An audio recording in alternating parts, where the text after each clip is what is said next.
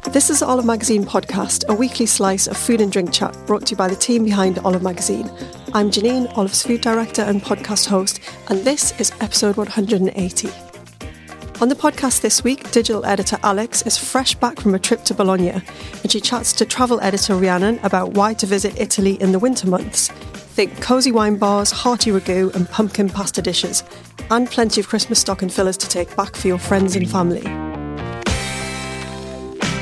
So I'm travel editor Rhiannon, and I'm here talking to Alex, a digital editor, who is just back from a late autumn, early winter trip to Bologna. Mm-hmm. And I mean, northern Italy is lovely in that time of year, isn't it? People think of Italy sometimes as a really summery summer destination, but actually, especially in the north, it's got that really Christmassy or festive um, chocolate box feel. And um, I know we've done something in the past about Turin and its lovely nutty chocolates, and that's that's over in Piemonte. But you were over on the more eastern side in Bologna, um, and presumably it was magical too. Yeah, it was fab. So um, I'd wanted to go to Bologna for years because obviously it's called La Grassa they call it so which is like the fat one um so all the, all of Italians see it as like this amazing foodie mecca and it's actually positioned between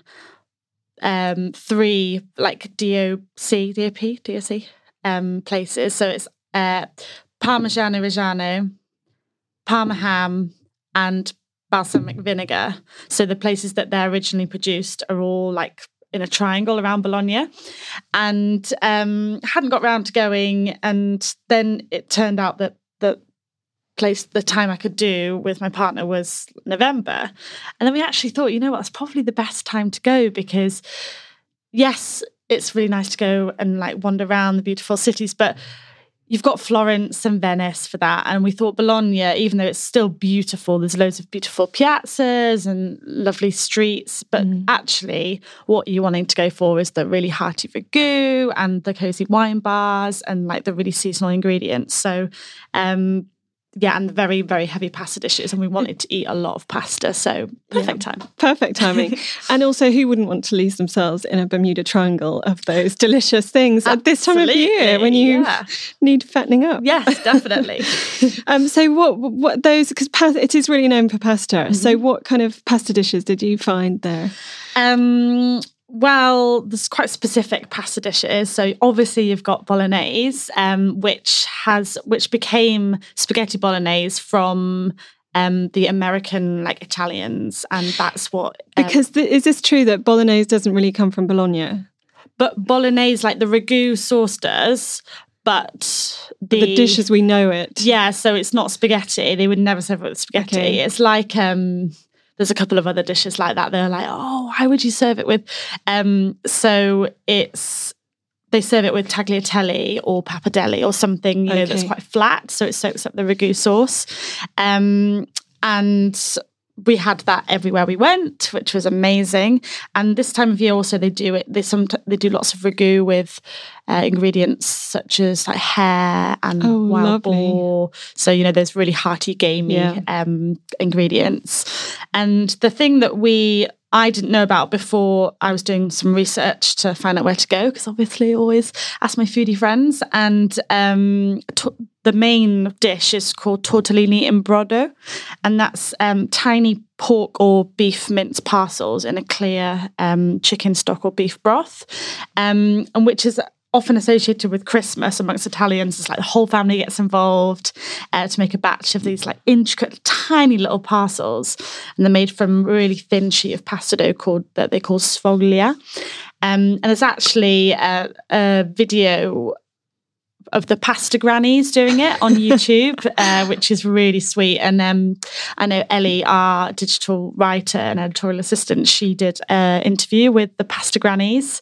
Uh, so I, am not sure what episode the podcast is, but um, go and look at that, listen to that because it's fascinating what they do. Um, it's just amazing to watch as well oh, the way they do it. It's incredible. Yeah. yeah. I'd love to learn how to make it, but I don't think I, my hands quite would would be intricate enough to do that. Um, and so we had it in every restaurant we visited, and our favourite was um, a recommendation from uh, BBC Good Food friend, and that was um, Al Osteria Bottega, which is really ne- neighbourhoody restaurant, a little bit further out out in the centre, but you get the really local atmosphere there. And we also had loads of ravioli stuffed with like seasonal ingredients, which was so so good. Really nice. Um, and what I mean, what kind of ingredients or produce is there at this time of year or that time of year when you were there? You were kind of on the cusp, weren't you? Yeah. So November is a difficult one. I went to River Cottage last last weekend, just dropping that one in there. Um, and uh, the chefs were saying it's a really difficult time of year for uh, produce because um, autumn is like amazing for chefs because mm. you've got all of um, especially in italy because you've got your truffles and your pumpkin and chestnuts and everything. And um, so we were seeing because obviously it's been uh, we won't go into global warming but it's been a, a warm year and a long autumn. So we were still seeing all of those ingredients. Um, and the pasta dishes really lend themselves to this time of year because they can use those like i was saying before they can use really rich gamey like ingredients in their ragu. So you've got your boar, hare, and duck. And then the ravioli we had pretty much everywhere we went. It was stuffed with pumpkin and squash, which is so delicious. Um, and there's a quite a special, like a quite a specific dish called um, cappellacci, uh, parcels, which means little hats from near, a nearby town in Emilia Romagna, and their spe- the speciality specifically stuffed with pumpkin. So we tried that at Da Which was recommended by another friend, and that was our overall favourite restaurant to try Bologna's traditional dishes because it was really cozy and full of locals and like big, big long tables, families, and lined and with, yeah, everyone and there, like businessmen and like older, like groups of older people, and it was like lined with bottles of really dusty Barolo. So yeah, proper, proper Italian. Um, that Barolo, that's a good point. I know that's a bit that's from Piemonte as well, isn't mm-hmm. it? It's a mm-hmm. bit further over, but um, there must have been great wines there. What else did yeah, you try? So, well, Emilia Romagna neighbours Tuscany, and as well as Piedmont. So you can imagine that there are plenty of um, plenty of options. So the dominant grapes um, include the really aromatic white Malvasia and um, rich, like ruby red Barbera, and then the most well known grape of the area, Sangiovese, which um, sometimes can get a bad rep, but mm-hmm. you can get some really great ones on on all the menus. It's really rich but smooth with like violet and like wild berry notes, Sounds so that delicious. goes really well with the ragu. Um, and also, it's known for the sparkling red wine Lambrusco. And Ooh, also, that has a bit of a bad rep sometimes, but you can still find some really great versions that go really well with all the prosciutto and salumi. I think isn't Asti Spumante from around that area as well. Oh, Talking probably not such. Maybe, yeah, I don't know. Although maybe there are some delicious. We're not snobs. Who knows? Snobs. Who knows?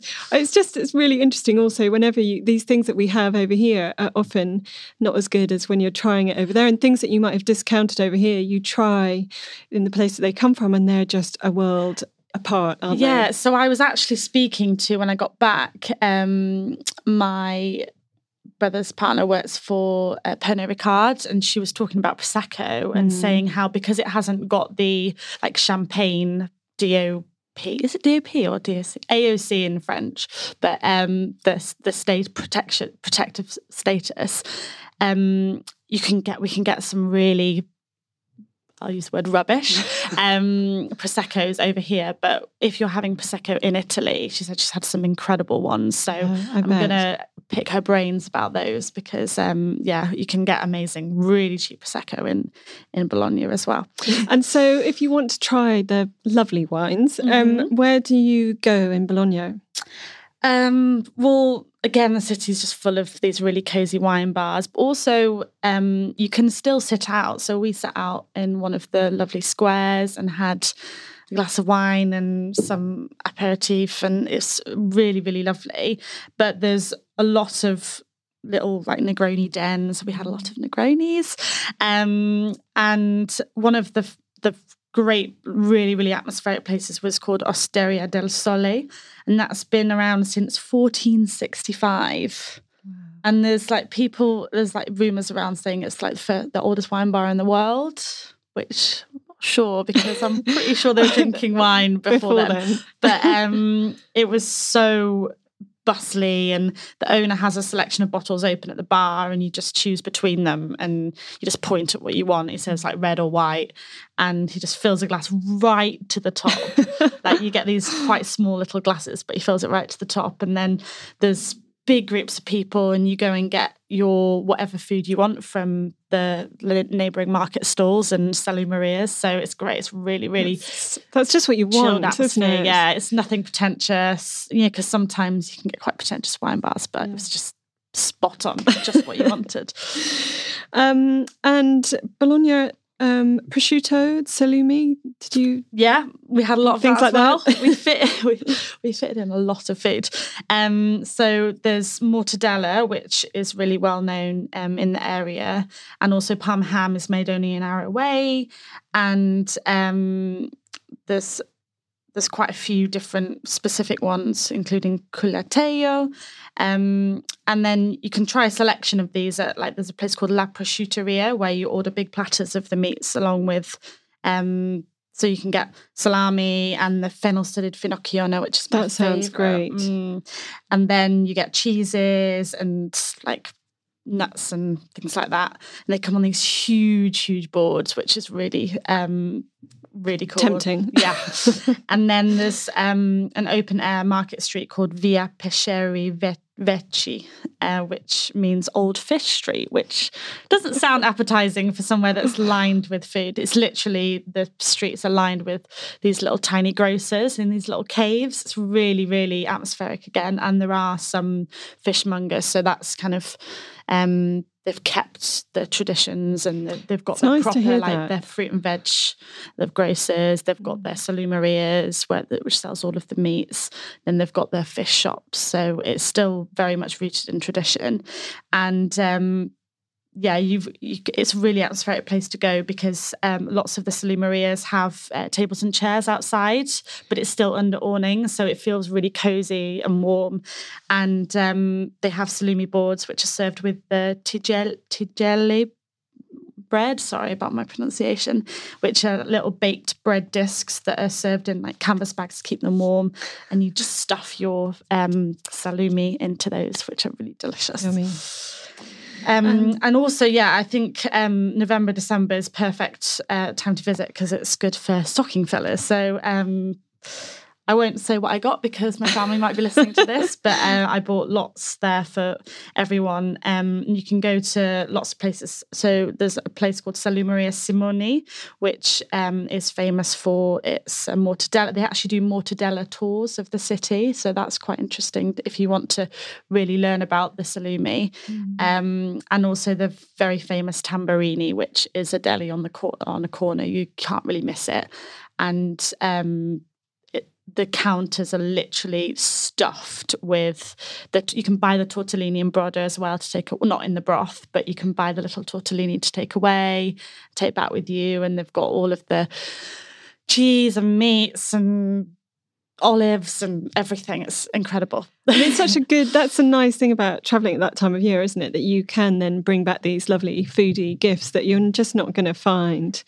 um, back home or you know it's and there's something special about having actually bought them from a certain place. Mm. That kind of gives them something extra, doesn't it? Yeah, um, absolutely. It's but what else? Yes. Um, what else did you find besides salami from in terms of kind of Christmassy foodie gifts? Well, chocolate. uh, again, I'm just gonna have to tell my family not to listen mm. to this before they get their presents. But um, there's some really, really great chocolate shops. Um, and so Venchi um, has an amazing. It's also really great to go and get a really thick hot chocolate. It's oh, like, that kind of molten yeah, chocolate. I said to my boyfriend, I said, I really want this hot chocolate. It's so specific in my mind what I have, what I want, and went there, and obviously they delivered. Um, and it's served in this little cup, but it's almost like a paste. It's so thick, and um, that you can get that in England as well. They've, it's actually made its way across. Um, there's one in Richmond and one in Hampstead, I think. Uh, but it was actually established in 1878 in Turin, which is a few hours west of Bologna.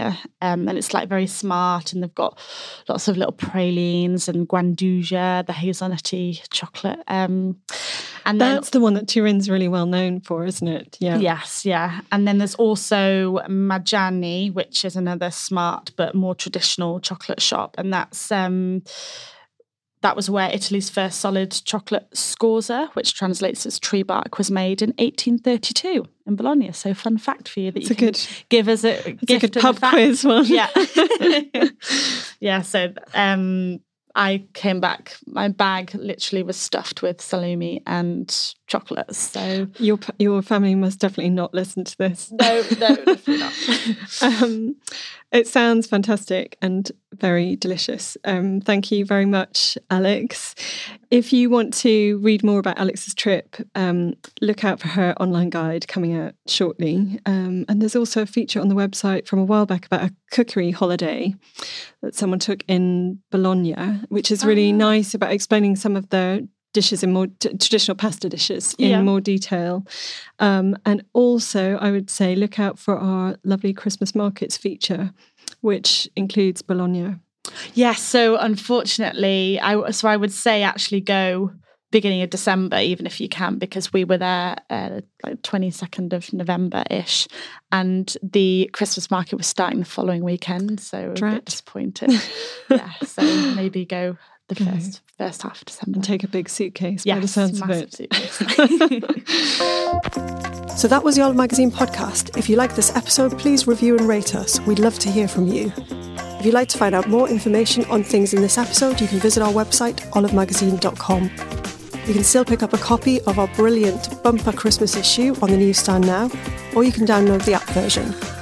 Bye for now, and we'll be back next week with more food and drink chat.